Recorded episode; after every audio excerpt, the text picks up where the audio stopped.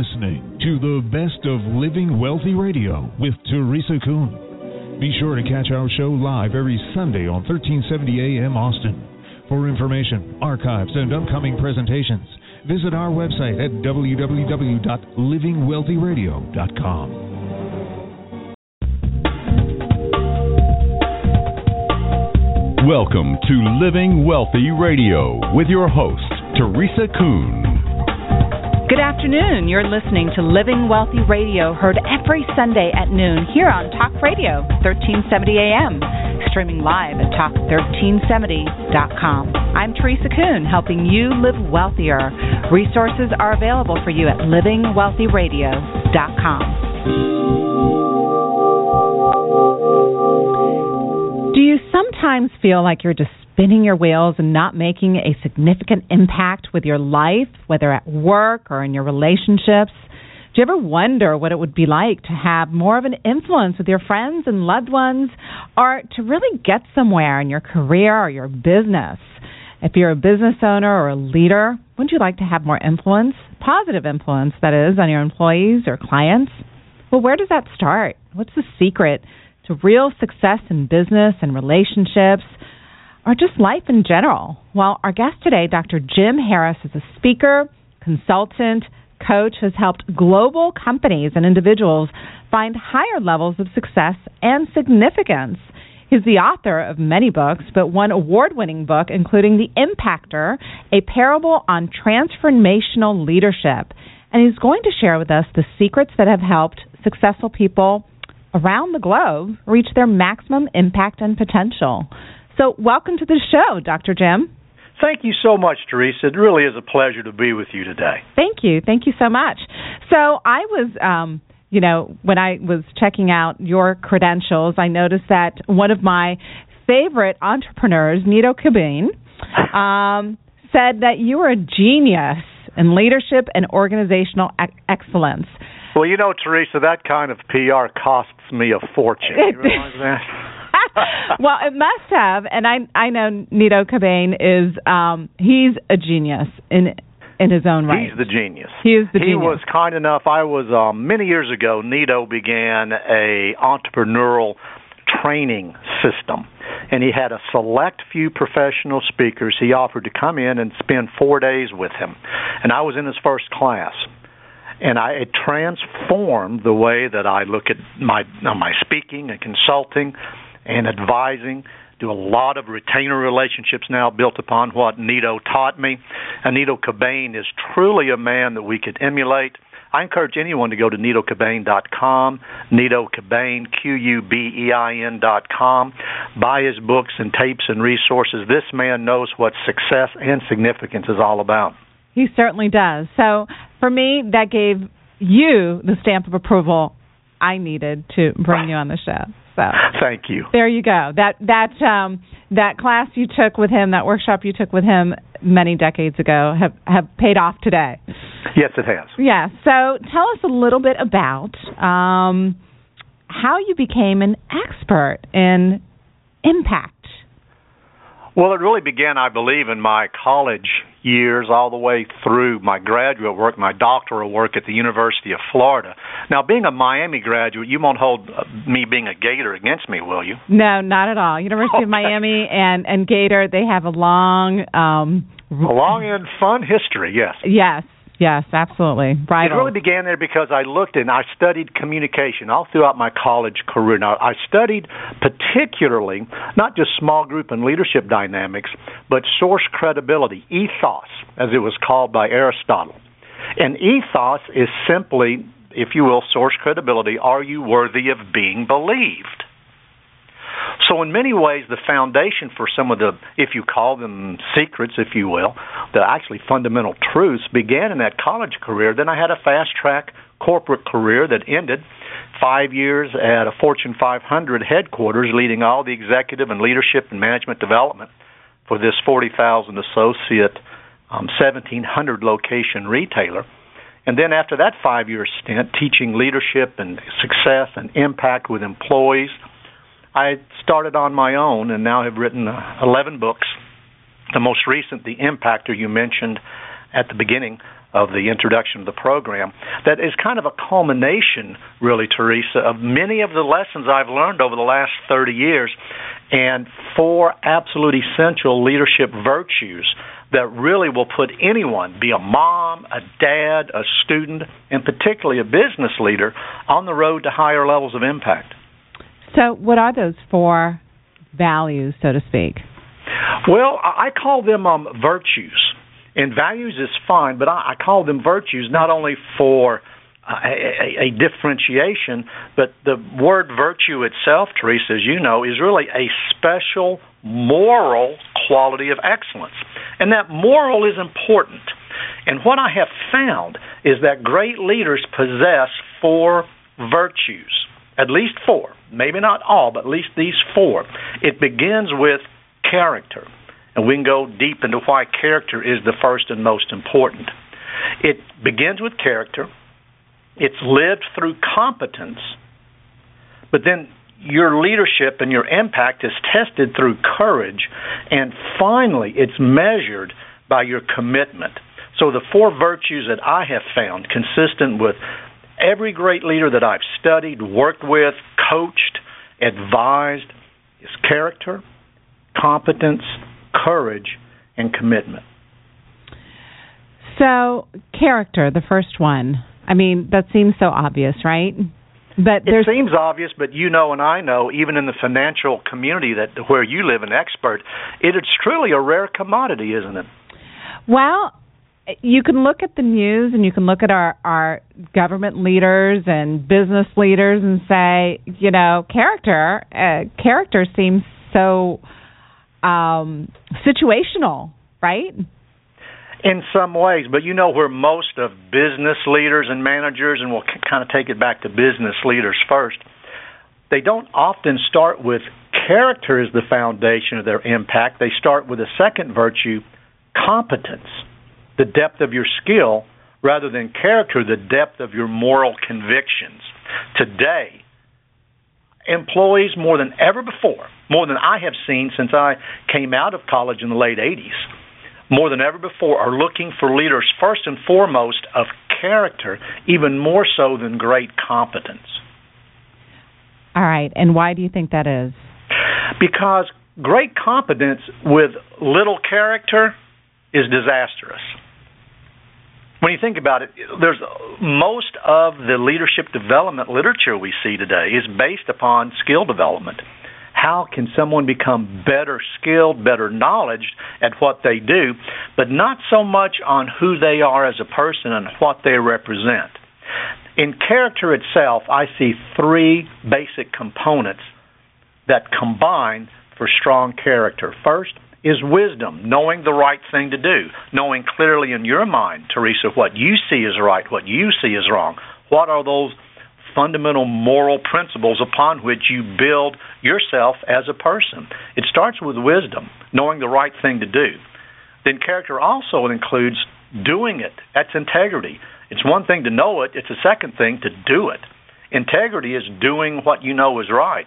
And the third piece of character is self discipline, doing it even when it's tough.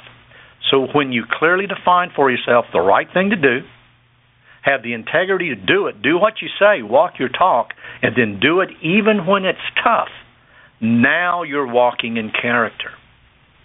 So knowing the right thing to do, you know, some would say it's situational or it's subjective. Ethics are situational morals are eternal. Okay. So, so as you look, and that's one of the differentiations I make in my executive coaching and my speaking, is that when you look at ethics, ethics are situational. And yes, that's exactly right. Ethics can be situational, but people are looking beyond ethics. We need to look at what you believe down deep. Ethics and you know if if you do something as a leader as a manager as a financial advisor like you are Teresa you can do a lot of things that are ethical and legal but they may not necessarily be moral they may not be the right thing to do, but they're legal. Mm-hmm. maybe they're even a little ethical. Mm-hmm. But sometimes it's just not moral. And so, what I'm bringing to the forefront and, and what I'm hoping to, to, to change the conversation on, let's go a little bit deeper than just what's legal and even what is situationally ethical. There's more fundamental principles here. Now, what you believe is right may be different from what I believe is right. Vive la différence. But once you determine as a leader, this is what I stand for, this is what I believe is right, then you will attract like minded, like thinking, like spirit driven employees, and you will be far more likely to be able to lead them whether you have high competence or not. I think you're absolutely right that people are looking for leadership. People are looking for someone to follow. I think Yes. there's such a, a thirst, such a hunger for that. There I think people do appreciate that. Um, it, it's it's confusing out there. Our world is very very confusing. The the uh, business workplace can be very confusing. Um, it used to be, or it seemed to be, that if you got on a certain track, you knew what your future could be like, what it would look like, where you could end up. And today, the rules are changing. Business is changing so quickly. So It, it it it really is, and Teresa, you know this as well, or even better than I. Your next book should possibly be exactly on the same topic, because you live in an area where a lot of customers question the character of their financial advisors, and once you find someone like you who is totally trustworthy, totally morally sound, is going to do the right thing and give the right advice, that's invaluable to customers as much as it is to students looking at professors or kids looking at their mom and dad. Mhm. So yeah, especially with kids. I mean, I think that's when you're talking about the home life, right? If parents are saying, you know, do the right thing and be honest, but the kids see notice mom and dad taking shortcuts or times that mom and dad are not being honest in their day to day, they're not walking the talk, they're not being congruent. Kids will remember that every instant. Isn't that the truth? And see, Teresa, you you've just hit upon why I like to start the conversations with character. Well, we must start with character because competence. I could be a very good listener as a mom and dad. I could really listen, and I could really have solid competence in my listening and communication skills. But if my kids know that my character is weak or shallow, doesn't matter how good a listener is I am. They're really going to believe the character and not the competence. Do you have any examples of um, business leaders or perhaps those in government that we might know um, that you think uh, is a great example of character? Whether you agree with them or not, that that's irrelevant. Let's just look at the study of character. I think that Dan Cathy recently, um, uh, and also, um, uh, you know, is what they've gone through with Chick Fil A and some of the, uh, you know, some of the media coverage and some of the attacks that Chick Fil A, and even more so um, with, um, um, uh, excuse me, I'm, with um, uh, David Green at Hobby Lobby with their stand that they took all the way to the Supreme Court as just two examples of men and companies who agree or disagree, stood on their principles, stood on their moral foundation, and they did the what their legal rights to pursue it, particularly with David Green through the courts, and actually won in the Hobby Lobby case on some of the requirements of the new laws. So agree or not agree, these men were demonstrating and building their case based upon their strong character, what they believed was the right thing to do. Well, certainly Chick fil A has always impressed me that they are closed on Sundays. Um, because Isn't that interesting? That I, that's fascinating, especially in the industry that they're in. Uh, the amount of revenue that they are um, walking away from by being closed. You know, actually, I just uh, was chatting just a couple of weeks ago with one of the local franchise owners of uh, oh, they're not they're not te- technically a franchise. They're all basically company owned. Um, of one of the local owners of a, a Chick Fil A, they really don't walk away from money. They've been able to estimate. It's interesting, Teresa, that they actually earn more money not being open on Sunday than they would if they were, because that would dilute the market and people that know that they their stance why they do it to give families a chance to spend time together, whether they go to a church or a synagogue or not. That's really secondary. They want their families to spend time, and if they so choose, and they would be fine with them going to, you know, a, a religious institute, um, you know, to share their faith. But they want their families. They're so strong in the families, and they know that per square foot and for restaurants, they actually make sometimes three and four times as much profit and revenue than those that are open seven days a week wow. in the fast food industry. It's amazing. That is amazing. Well, I've certainly um, respected that company so much for being closed on Sundays. I think that's fantastic. Yes. yes. So first is character, and then yes. competence. We certainly know a lot of uh, I think people that are very um, that we can consider high in integrity, but when it comes down to competence, we're like, oh my gosh, what were they thinking? They, they're clueless, or they're wrong, or they don't know what they're talking about. That is that that happens sometimes, but you know what I have seen is actually more the opposite. Very competent people, but you wouldn't trust them as far as you could spit them. True. So yes, what you say does indeed happen, but you know what? I have seen and I have witnessed so many very strong but very quiet men and women over the years that had strong foundations in their character.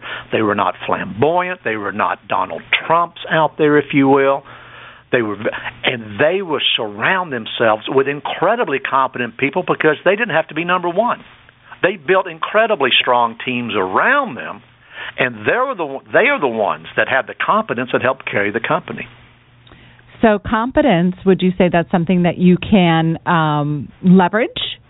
Absolutely. And in fact, from a leadership perspective, because the book The Impacter, a parable on transformational leadership, takes how a business leader lives these four virtues in a story, in, in, a, in, a, in a fun story way, um, in a parable, as I call it. Competence for a leader, Teresa, is simply three things. And I have spoken on leadership competencies and written books on leadership. You know, leadership, whether it's a family or a business, really boils down to three things. In a leader, you look for these three things how well they envision, hey, what's coming next? How well they engage, this is how we're going to do it together. And number three, how they lead the execution. When it comes right down to it, leadership competence is envisioning, engaging, and executing. Now, within each of those are all kinds of skills, but fundamentally, those are the three major components of competence. Really, I I wouldn't have thought that. That's great. So, from a leadership perspective, certainly, you know, the leaders need to set the vision for the rest of the team to follow, right? That's right. And so, I wouldn't have thought that from a perspective of competence or a definition of competence. Um, well, when you look at great leaders, you think about what you are looking for. Pick a great political leader, a great business leader, a, a great um, spiritual leader. Three things you're really looking for from them. Where are we going? Why are we going there? Envision. Okay, what's my role? How how can I be a part of this, and why should I be a part of it? That's the engaging. Okay, then how are we going to get it done? What do we need to do? And when you put those three pieces together, and there's a lot of competencies that come under envisioning. You got to have strategic planning. You got to understand your customers. A lot of my consulting, a lot of my advising is actually helping um, fast growth business businesses come up with a three year strategic plan. That's a lot of what I do. So I help I help my clients envision and how are we going to engage the employees, how are we going to get them involved, and then the leader's role in execution is not doing, but guiding the execution. And so we talk about the skills of what a leader needs to do in terms of executing. Bring that down to the family level. Well, think about the role of a mom or a dad. This is who we are as a family. This is why we believe what we believe, going back to character. Let's do this together. You're not quite old enough to do this yet, but we want you to do this. And this is why we do this as a family together. That's why we take vacations together. We we want to, you know, that's that's how we're going to be a part of that. You have a role in the family. You need to help with the chores, help around the house, and we'll teach you execute. We'll teach you how to do this, and we'll guide you. We'll, we'll teach you the skills you need to do laundry, to learn, you know, how how to vacuum, to um, you know, everything from rake the yard to wash the car. We'll teach you how to do it, and then you will be responsible in the execution. We will guide that, and we will check. But here's where we're going as a family, why we're going, what your role is, and then we're gonna you're gonna help us all get there. And everybody has their unique roles. If only that were the case for so many families, right?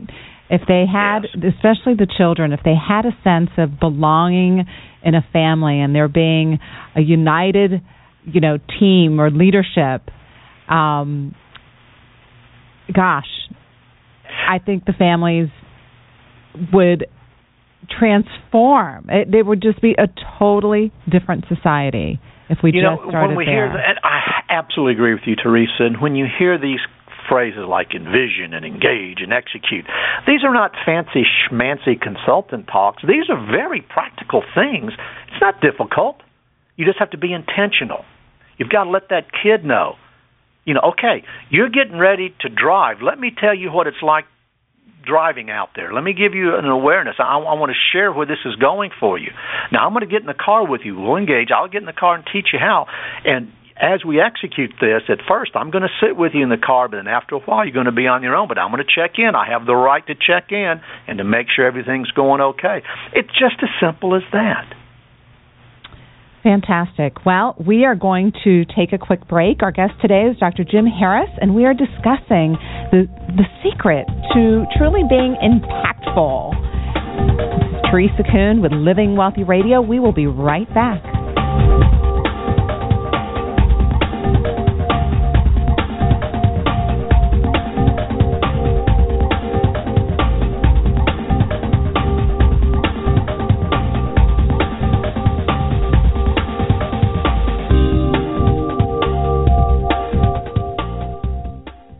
Living Wealthy Radio. Visit Teresa's team online at livingwealthyradio.com, 1 800 382 0830 now. Call 1 800 382 0830.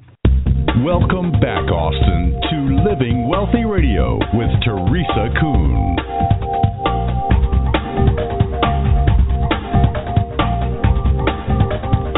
You're just now joining us, we're speaking with author and business coach Dr. Jim Harris about four very important virtues uh, that can help you have maximum impact in the business world and in your home and in your relationships. So, um, Dr. Jim, we spoke about character and we spoke about competence and there are two other virtues that that you think are very important and i think the next one is courage.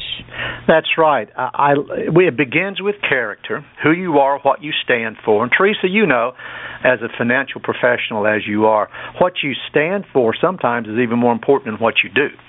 And so that's why character is so important.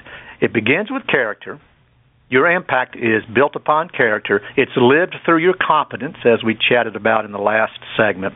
But then it's tested because your competence and your character will always be te- there will be times when it will be tested and that's where your courage comes into play the third virtue is courage and as i've studied and and reviewed and written about it particularly in the book the impact impacter a parable on transformational leadership courage teresa i've learned has three primary components, three subsets. First is confidence. Confidence. Courageous people have confidence. And you know where confidence is built from? Your competence, the second virtue. The greater your competence, the greater your confidence. Confidence is built upon competence. If you've never stood at the batter's box in the bottom of the ninth inning with a winning run on third base and two outs, you probably don't have a lot of confidence. if you're not really good at swinging that ball, swinging that bat and hitting that ball. But the greater competence, I've practiced this. I've been in this situation before. I know how to hit curveballs. I know how to hit fastballs. Just as one analogy, that gives me greater confidence. That's the first component. The second component of courage is composure. The more confidence you have, Teresa, the, the higher confidence, the higher your composure. You don't fear those situations. My confidence leads to my composure. And the last component of courage is, is then boldness. When you have high confidence and high composure under pressure, you can then take some of the bold steps a leader, a parent, a politician needs to take to live out their competence and their character. So courage is built upon confidence, composure, and boldness. So give us some practical examples of this in action. I love to think about Hank Aaron standing at the plate during those years, many years ago, when he broke Babe Ruth's baseball record. Come back to baseball for just a second. And when um, a very good friend, in fact, it's the pastor of the church that I attend, had a, I had the thrill of going fishing with Hank Aaron a few years ago. And he said, Hank, how could you stand up there with all that pressure, and in the 70s, even racial racial pressure as he was breaking Babe Ruth's record. How could you stand up there? And he simply said, I see the ball and I hit it. He had the confidence and the composure and even the boldness to say, I've been here before. You know, I'm at the plate. I own this place. I, I can do this.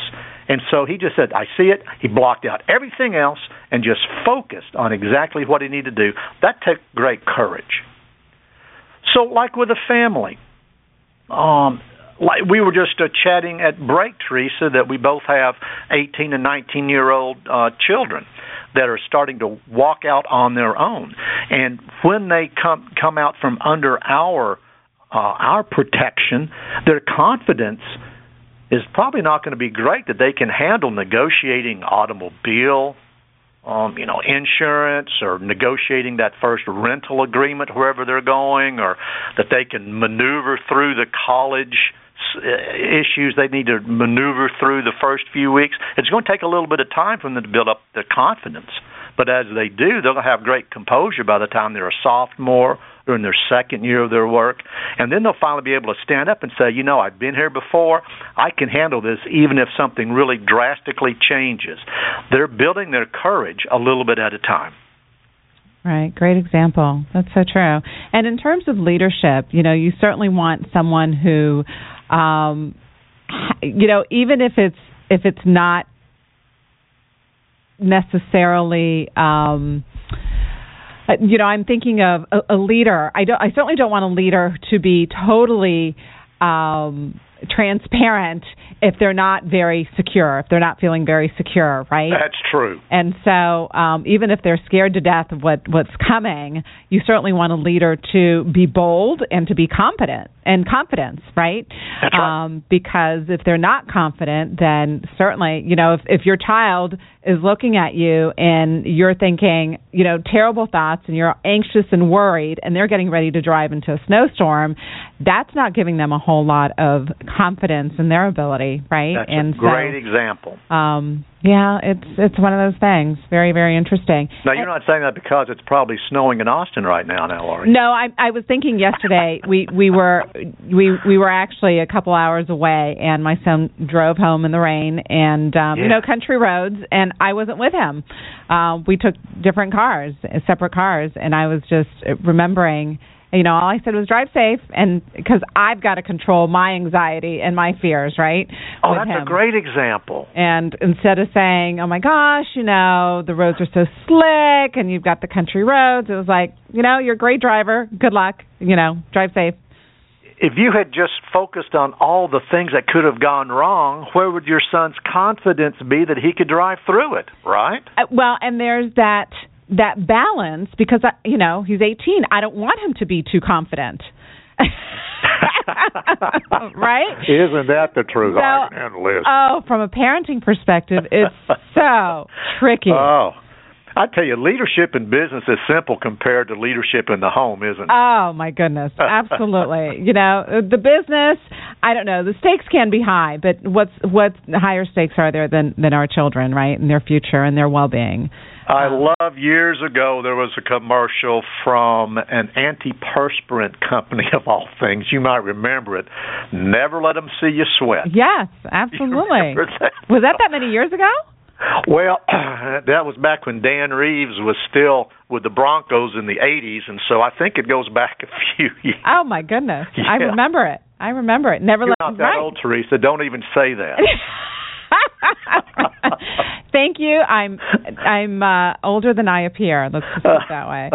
Um, I've been working with money for almost 30 years, so that tells you something. wow. Yeah. So the last virtue is commitment.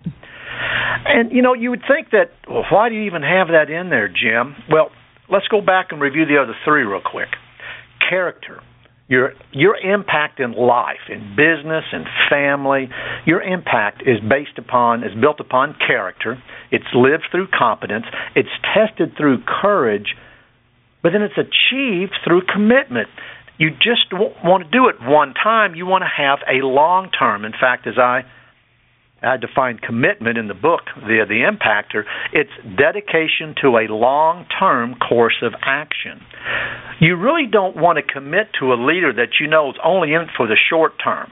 To come in, turn the company around, for instance, 18 months, sell it, you know, cash it out and leave. No, no, no. And you're not going to be committed to a parent that you're not sure is going to be there through the tough times over the long haul. You're just not going to happen. So when it comes to really leading with impact, you've got to have this last virtue, commitment, as a vital piece of your leadership portfolio. And of course, that makes perfect sense, right? Who who wants to follow somebody who is either um, getting ready to jump ship or getting ready to, uh, you know, chase the next shiny penny? That's right. Right. You want someone, you know, the captain of a ship. You want them to know they're they're willing, they're committed to go down with the ship if necessary. You know, it almost sounds like, well, why do you mention it? But when you think about it, this has got to be part of it. It's got to be. And it's got to be a vibrant part of your leadership to demonstrate your commitment to be there for the long haul. Right. Okay. So, a practical example, either you know, government or business that we might be familiar with of someone committed. Well, I think there's a lot of great examples in business of leaders that are not committed for the long term. You know, they're just coming around to either break apart the company, sell the stock, you know, you know, slash and burn. We see so many examples in bigger businesses that way.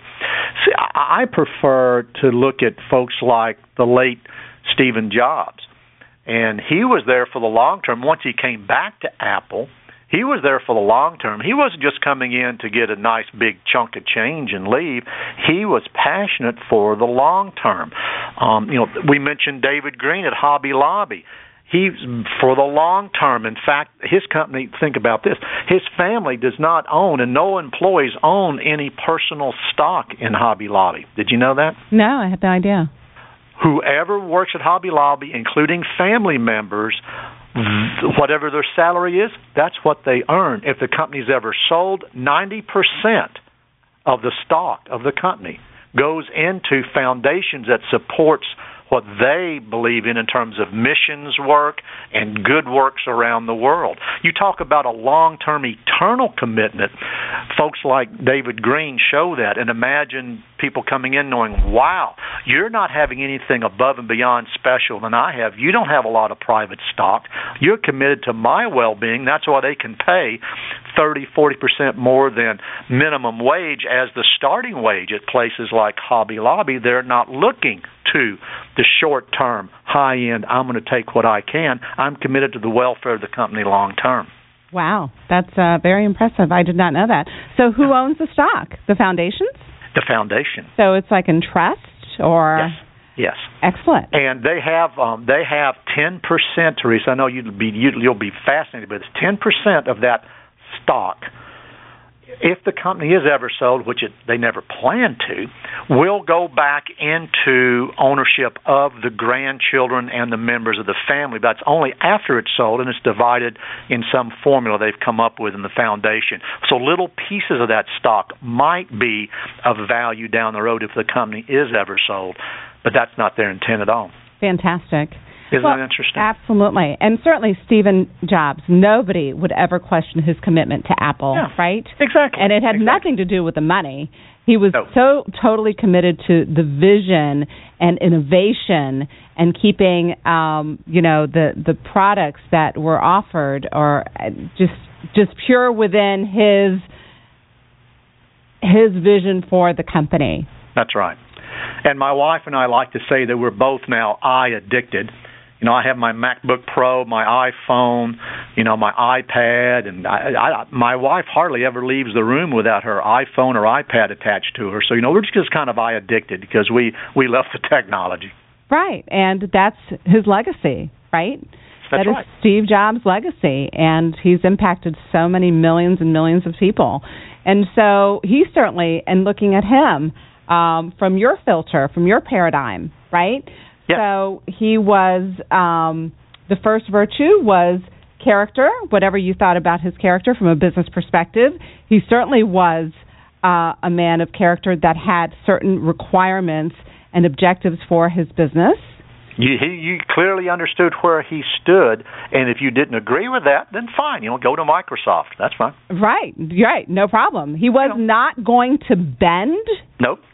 for anyone. And you didn't have to agree with him, and I didn't have to agree with him, but you knew where he stood. Right. Period.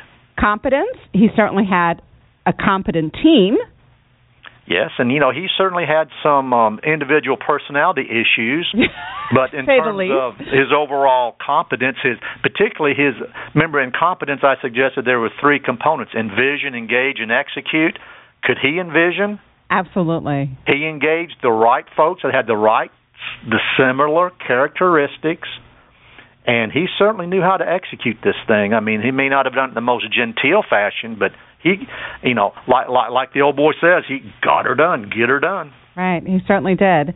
And he had courage. I mean, he certainly um you know, he he had the gall to to stick to his guns He sure did.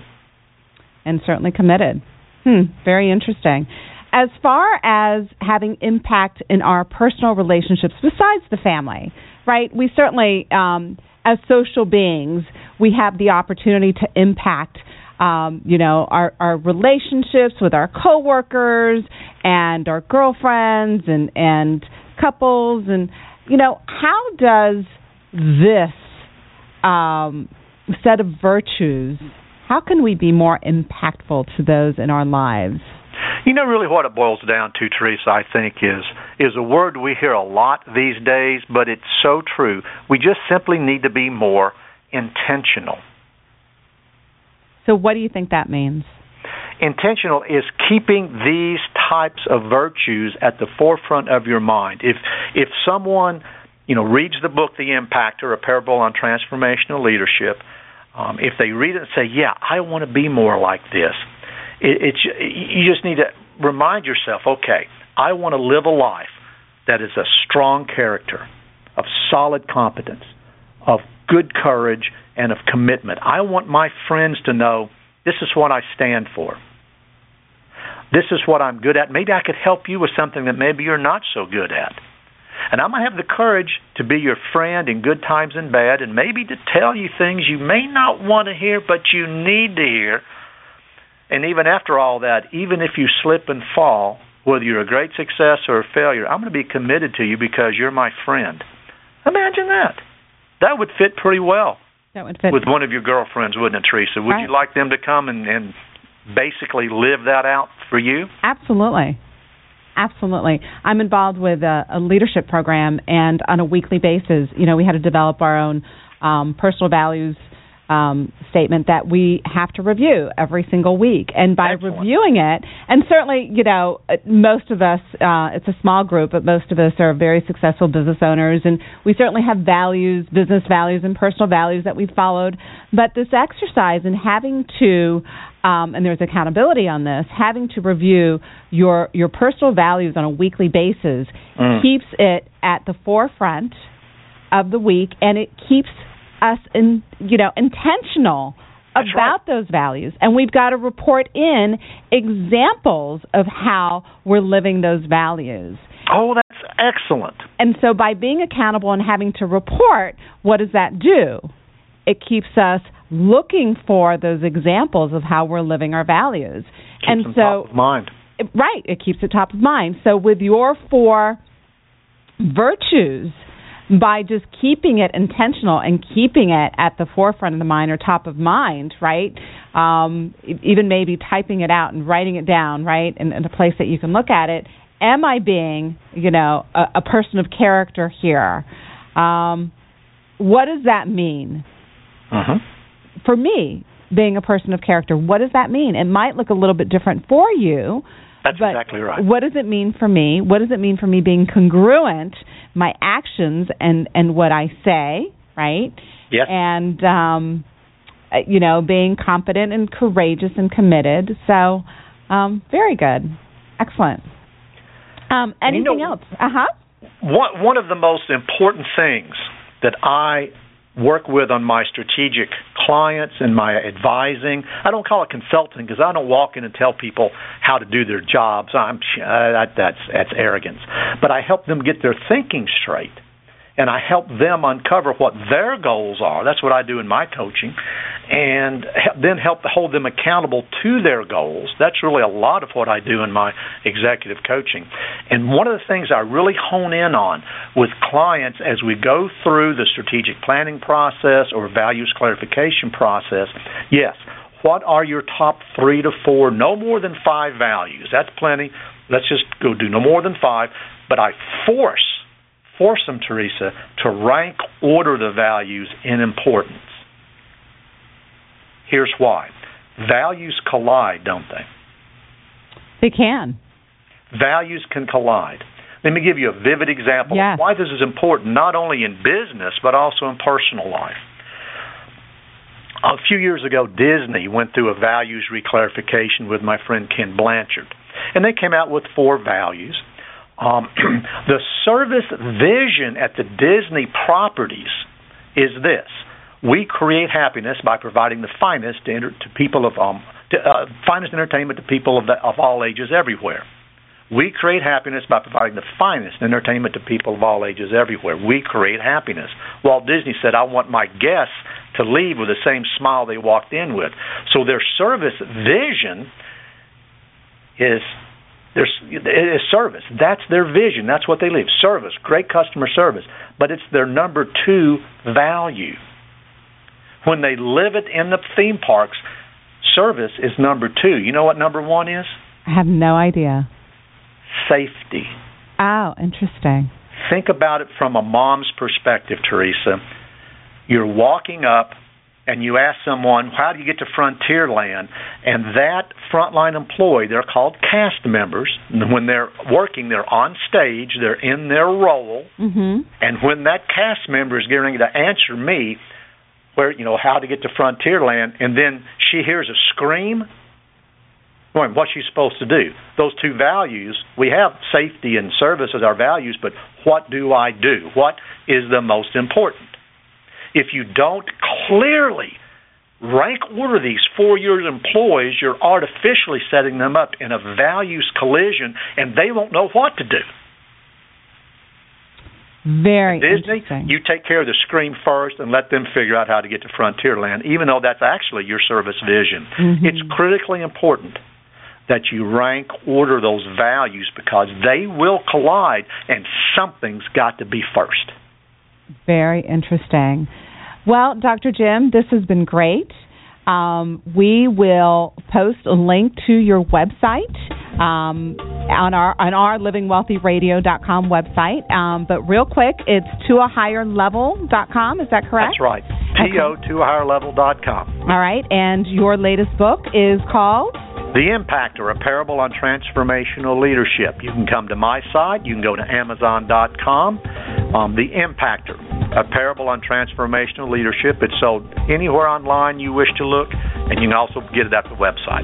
Fantastic. Well, Dr. Jim, thank you so much for joining us today on Living Wealthy Radio, and um, you keep doing the work that you're doing. It's, it's certainly making an impact. Thank you, Teresa. It's been a pleasure being with you. Thank you so much. Take good care. God bless.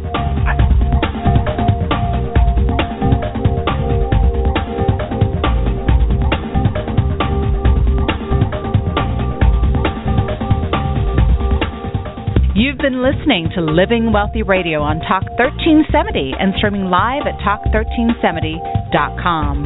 I'm Teresa Kuhn, and I hope you'll join me again next week as I show you ways to live wealthier.